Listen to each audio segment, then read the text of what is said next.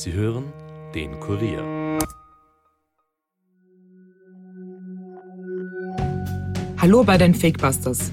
Mein Name ist Birgit Seiser und heute gibt es Teil 2 unserer Folgen zum Thema Pharmaindustrie. Will uns eine ganze Branche krank machen?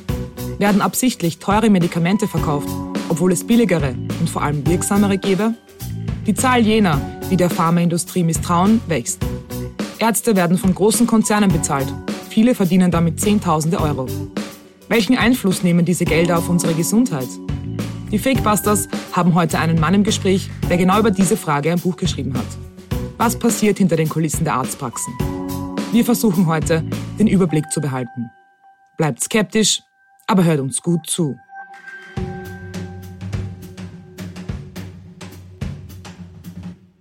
Die Pharmaindustrie wird in diesem Jahr einen Umsatz von über einer Billion, also 1000 Milliarden Dollar erzielen. Das Geschäft mit der Gesundheit ist also ein äußerst lukratives. Ebenso groß wie die Gewinne ist aber auch die Kritik, denn viele Menschen glauben mittlerweile, dass Geld in dieser Branche wichtiger ist als Ethik. Genaue Zahlen und Beispiele haben wir schon in unserer letzten Fakebusters-Folge besprochen, also hört da gerne mal rein. Heute wollen wir aber wissen, wo die Probleme denn genau liegen und haben Dr. Fami Abolinen Jamshidian gefragt. Er ist Neurologe in Wien und hat sich in seinem Buch Die Pharmafalle mit dem Thema beschäftigt. Und ich freue mich jetzt, dass er heute bei uns zu Gast ist. Hallo, Herr Doktor. Danke für die Einladung. In Ihrem Buch kritisieren Sie ja den Umgang von Medizinern und der Pharmaindustrie. Was sind denn genau die Probleme? Naja, das Problem ist letztendlich immer die ärztliche Entscheidungsfähigkeit, die beeinflusst werden kann. Das kann einerseits durch die Industrie, aber sicherlich auch durch die Politik und andere mögliche Dritte geschehen. Und die unvoreingenommene ärztliche Entscheidungsfähigkeit und Urteilsfähigkeit ist aber der Kern unseres ärztlichen Handelns. Das heißt, kurzum für den Laien erklärt, die Patienten, die haben ein sehr berechtigtes Interesse daran, dass sie bestmöglichst behandelt werden ohne dass sie irgendwie Gefahr laufen müssen, dass irgendwer im Hintergrund den Arzt, die Ärztin beeinflusst. Nämlich, dass sie die bestmögliche Therapie bekommen und äh, nicht unbedingt eine Therapie bekommen, die vielleicht nicht so gut geeignet wäre. In diesem Fall zwar möglich, aber nicht so gut geeignet wäre. Das versteht man unter unvoreingenommener Entscheidungsfähigkeit und Urteilsfähigkeit.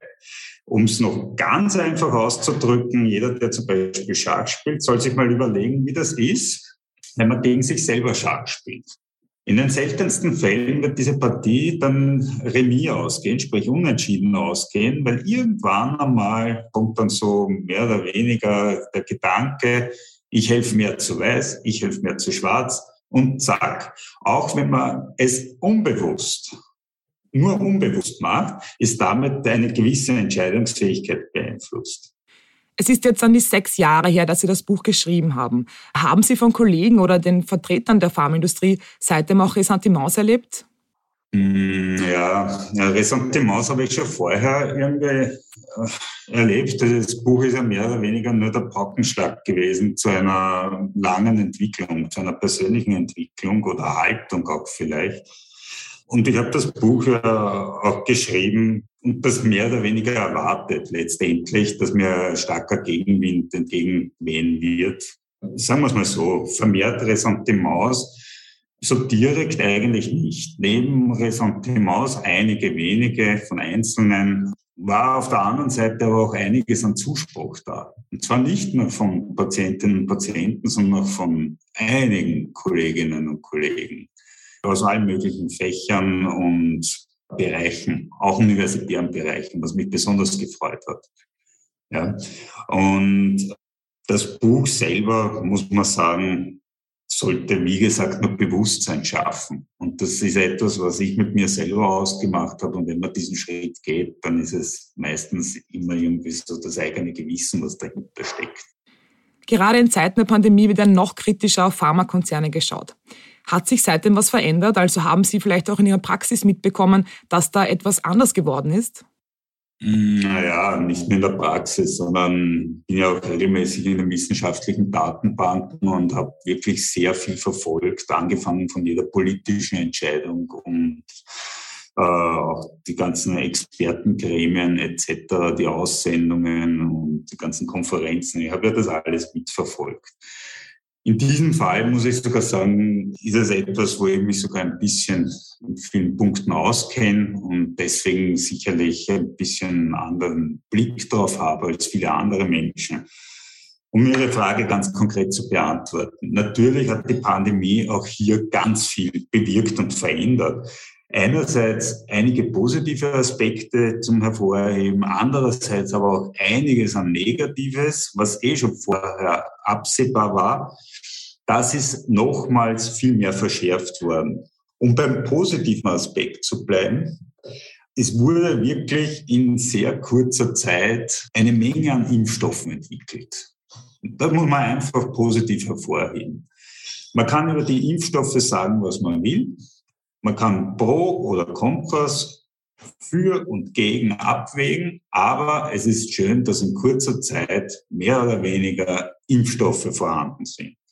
In der gleichen kurzen Zeit, sehr schön, dass es diese auch gibt, diese Möglichkeiten, gibt es einige andere therapeutische Verfahren, die direkt ebenfalls das Virus, wenn man dann schon betroffen ist und behandelt werden muss, im Spital oder mittlerweile auch schon zu Hause eingesetzt, dass diese auch verfügbar sind. Das ist ganz positiv. Was sich aber natürlich sehr verändert hat, ist die Publikationsflut, die es schon vorher gegeben hat in den wissenschaftlichen Datenbanken. Die ist jetzt mittlerweile unüberschaubar. Ich habe jetzt vor dem Interview jetzt mal kurz nochmals nachgesehen, wie viel Einträge ich unter dem Suchbegriff Covid-19 finde. Mittlerweile sind es knapp 261.000 wissenschaftliche Sucheinträge, Arbeiten, Kommentare etc. Nur zum Vergleich, Multiple Sklerose als Suchbegriff seit 1879 mit heutigen Tag 96.110 Suchergebnisse. Das zeigt einfach, wie viel in weniger als zwei Jahren mehr oder weniger publiziert wurde zu dem Thema. Das Wesentliche ist, dass sehr viele dieser wissenschaftlichen Arbeiten ohne einen ausreichenden beziehungsweise einen vollständigen Begutachtungsprozess bereits publiziert werden konnten. Das heißt, vieles wird auch natürlich revidiert werden müssen, beziehungsweise ist noch nicht ganz fertig. Es sind präliminäre Daten. Jetzt hat man immer das große Problem bei einer Datenflut, dass man den Wald mehr oder weniger vor lauter Bäumen nicht mehr sieht. Und dass sich einiges darunter hineinschmuggeln kann, was man normalerweise so in der Wissenschaft gar nicht haben möchte. Das heißt letztendlich, obwohl die Quantität atemberaubend, bestechend ist, mehr als 260.000 Arbeiten in der kurzen Zeit, muss man sehr wohl die Qualität hinterfragen. Das heißt, auf welcher Basis und auf welcher Ratio werden in Wirklichkeit politische Entscheidungen gefällt? Auf welcher Ratio und Basis werden diese politischen Entscheidungen dann letztendlich unser aller Leben beeinflussen? Genauso wie es zuvor, vor der Pandemie, auch bei jedem einzelnen Medikament im kleinen Mikrokosmos von uns allen, wenn wir ein Medikament brauchen oder eine Untersuchung brauchen, schon immer gegolten hat. Jetzt hat das Ganze noch mehr Einfluss, noch mehr Impact auf uns alle.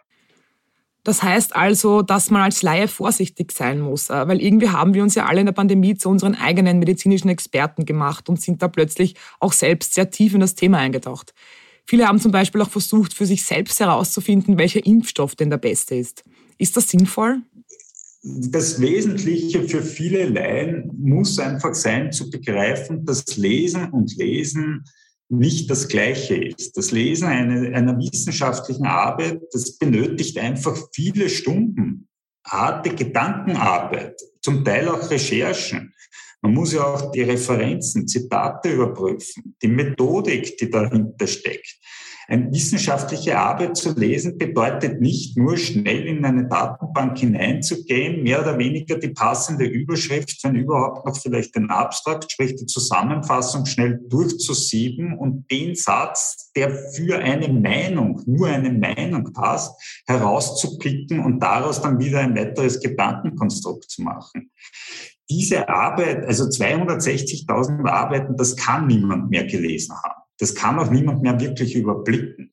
Das ist das Hauptproblem jetzt. Das Leben ist viel mehr als nur schwarz-weiß. Es hat ganz, ganz, ganz viele Schattierungen dazwischen. Und was für den einen vielleicht die beste Lösung ist, weil Sie jetzt eben einen Impfstoff angesprochen haben, kann für einen anderen nicht die beste Lösung sein. Man muss sich immer den konkreten Einzelfall anschauen, den man hat. Und insofern habe ich mir sehr schwer getan mit so sicherlich sehr plakativen Aussagen von einigen Experten, Expertinnen, die dann der Politik beratend zur Verfügung gestanden sind.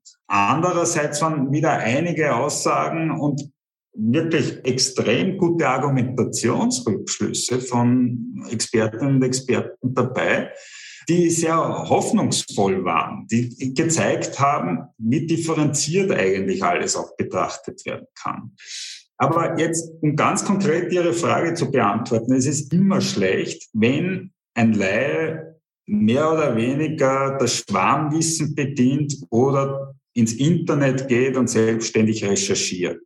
Ich versuche es immer ganz einfach zu erklären. Wenn mein Auto kaputt ist und ich eine Panne habe, ja, ich weiß Bescheid über ein Auto. Ja, ich weiß, es hat vier Reifen. Das fünfte habe ich vielleicht, ah, das ist ein Rad in der Hand, das nennt sich Lenkrad. Aber damit hört sich schon auf bei mir. Ich weiß, ich muss ab und zu tanken, dass es weiterfährt. Wenn ich eine Panne habe, rufe ich jemanden, der mir hilft, der es wirklich weiß. Und dann werde ich nicht anfangen, mit meinem Wissen dem äh, derjenigen der Arbeit zu stören. Und genauso verhält es sich hier. Der wesentliche Unterschied in diesem Vergleich ist, dass wir alle natürlich Experten, Expertinnen über unseren Körper sind und über unsere Gesundheit. Na, no, na, nicht. Wir fühlen uns, wir spüren uns selbst. Natürlich, es gibt niemanden, der mich selber besser versteht, normalerweise, als ich selbst. Und das macht es jetzt so schwierig, diesen weiteren Gedankensprung zuzulassen. Ich kenne mich doch weniger aus vor allem, wenn ich mich jetzt weitergebildet habe. Und dieses Weiterbilden im Internet ist auch ganz gefährlich, weil die meisten, die bilden sich ja nicht fort, indem sie jetzt wirklich konsequent zum Beispiel in die PubMed, Medline gehen, die öffentlich frei zugängliche internationale Datenbank, medizinische Datenbank, sondern sie bedienen mehr oder weniger die große Suchmaschine. Nicht? Und äh, da werden die Suchergebnisse beinhart nach Anzahl der, der Klicks gereiht. Das heißt, das, was am meisten angeklickt wird, steht meistens oben und alles andere ist der Aufmerksamkeit entzogen. Und damit entsteht mehr oder weniger nichts anderes als eine Meinung. Mhm. Und der Publikumsjoker hat vielleicht im Fernsehen manchmal recht, aber letztendlich ist er eine Illusion. Ja, weil vielleicht haben wir kollektiv als Menschheit extrem viel Wissen. Wir können Herzen transplantieren, wir können auf den Mond fliegen, mittlerweile vielleicht schon auf dem Mars oder was auch immer. Aber ich als Einzelner habe viel wenig Wissen als je zuvor wahrscheinlich die Menschen, so im Alltag. Wenn man mich im Wald aussetzt, würde ich verhungern. Man muss sich selbst ein bisschen relativieren lernen bei all diesen wesentlichen Fragen. Und natürlich darf man aber den Leuten nicht wegnehmen, dass sie sich weiter kundig machen sollen, dass sie weiter sehr aufmerksam beobachten sollen, weil man soll nicht alles glauben. Das ist ganz schädlich für die Demokratie, ganz schädlich, in der wir alle leben. Das ist ein komplexes System. Man soll hinterfragen, aber man soll es nicht zu Tode fragen. Und genau solche Sachen entstehen mit einerseits in der Wissenschaft, letztendlich gibt es ja auch eine Verzerrung, einen Bias, genauso wie es den Bias bei den Laien draußen gibt, wenn sie irgendetwas in den Computer hineinklopfen. Es ist ja auch bekannt, dass sich viele Ärzte von der Pharmaindustrie bezahlen lassen, zum Beispiel für Vorträge oder ähnliches. Andererseits müssen Ärzte aber auch Fortbildungen machen. Und die werden häufig eben nicht aus öffentlicher Hand finanziert, sondern auch von der Pharmaindustrie. Äh, was müsste denn politisch oder auch gesamtgesellschaftlich getan werden, um diese Vernetzung zwischen Ärzten und der Industrie zu entflechten? Müsste die Politik da mehr Geld in die Hand nehmen? Die Frage ist, ob man wirklich mehr Geld investieren müsste. So wie Sie es jetzt erklärt haben, den Begriff vernetzen, muss ich schon klarstellen, also in meinem Umfeld, es wird so gut wie niemand direkt von der Pharmaindustrie bezahlt. Von der Wortdefinition her, da muss man höllisch aufpassen. Wenn, dann werden bestimmte finanzielle Aufwendungen getätigt. Das ist ein bisschen ein Unterschied sprachlich. Aber um da anzuknüpfen, ja, das ist ein ganz ein wesentlicher Kritikpunkt von mir, einer meiner Hauptpunkte. Und ich würde, wenn ich politisch etwas zu sagen hätte, schon an ein paar wenigen kleinen Schräubchen drehen. Das wäre auch nämlich relativ einfach möglich. Und zwar, jetzt wieder auf den Kern des Problems, die, die, die Entscheidungsfähigkeit und Urteilsfähigkeit von Ärztinnen und Ärzten einzugehen, das zieht sich mehr oder weniger durch die politische Landschaft genauso, wie wir heute im Alltag mittlerweile sehen, durch die ganzen Korruptionsaffären etc.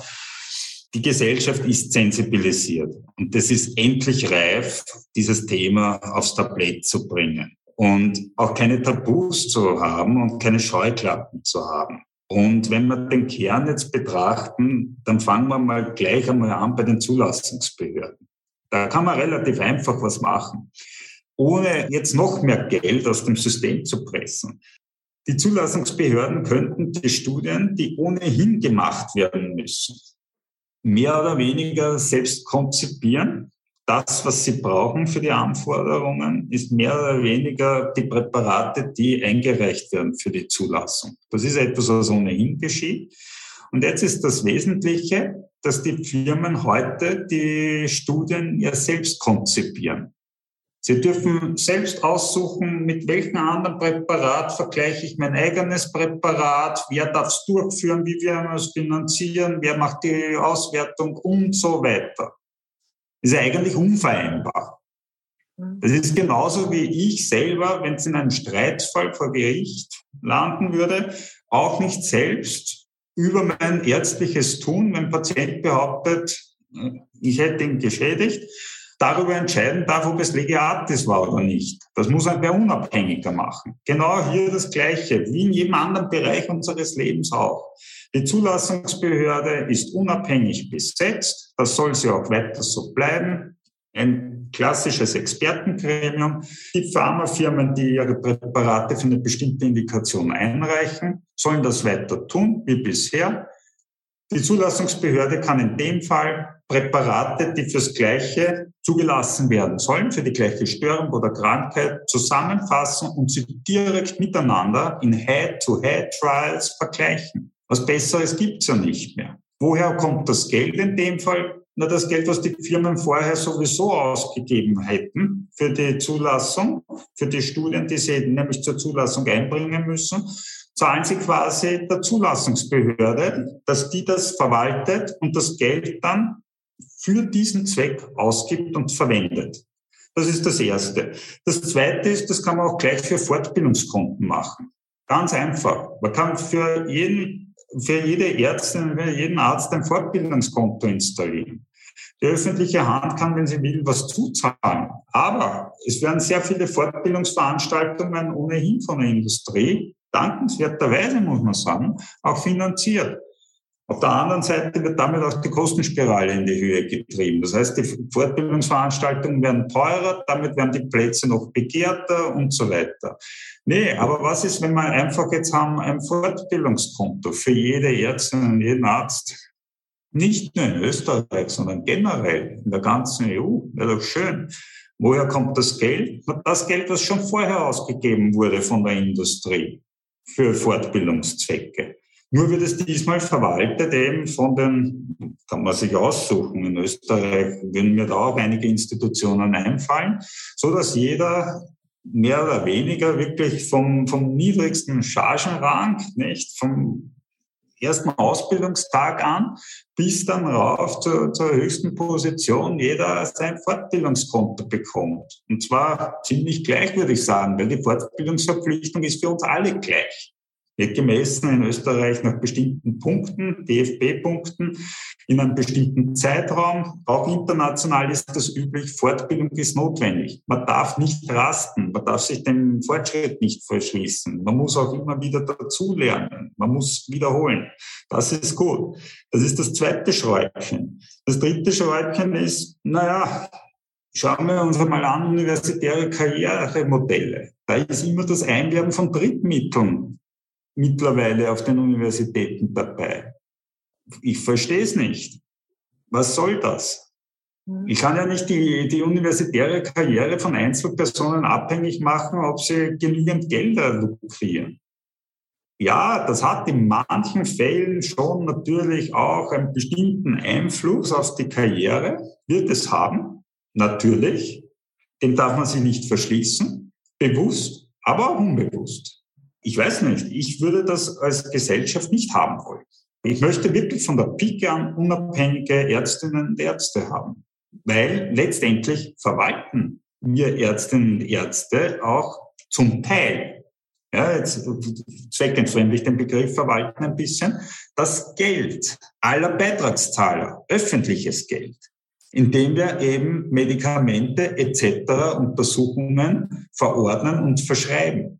Manche Rezepte sind zigtausende Euro wert, aber auch jedes einzelne kleine Rezept.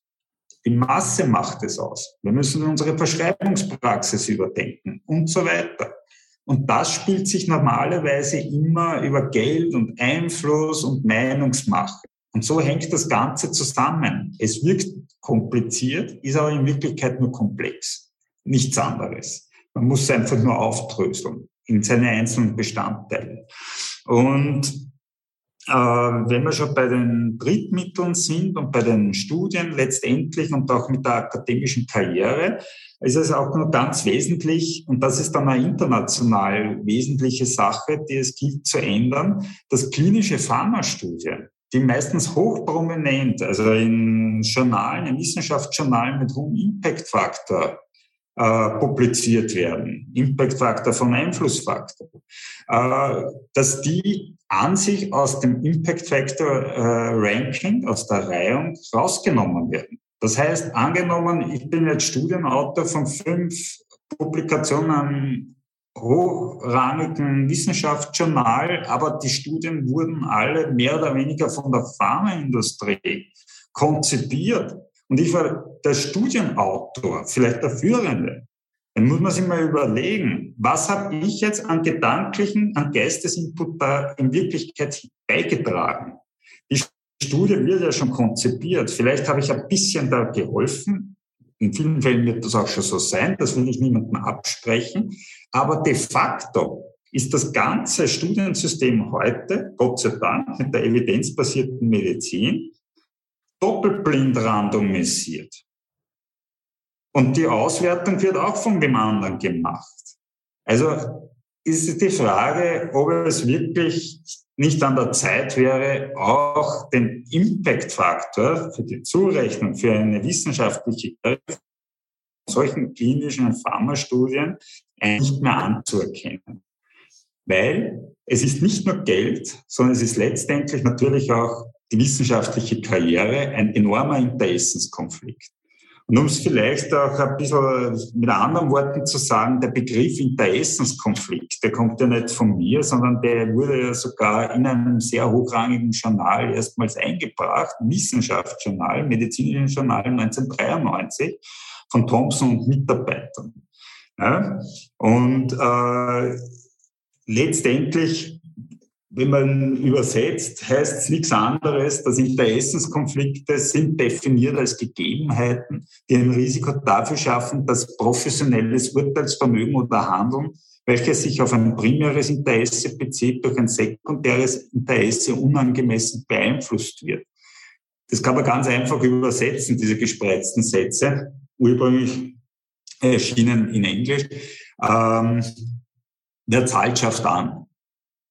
Das haben wir jetzt eh in unserer derzeitigen politischen Diskussion, hören wir das dauernd. Es ist gut, dass wir es dauernd hören. Es weiß jeder. Es ist völlig klar, das liegt in der menschlichen Natur. Wer mir Gutes getan hat, dem kann ich nicht mehr unbenommen, unbefangen entgegentreten, zumindest auf einer unbewussten Ebene. Und genau das ist das Problem. Und genau an diesen Schräubchen müssen wir drehen. Und das kann man wirklich sehr gut machen, wenn man nur politisch wollte.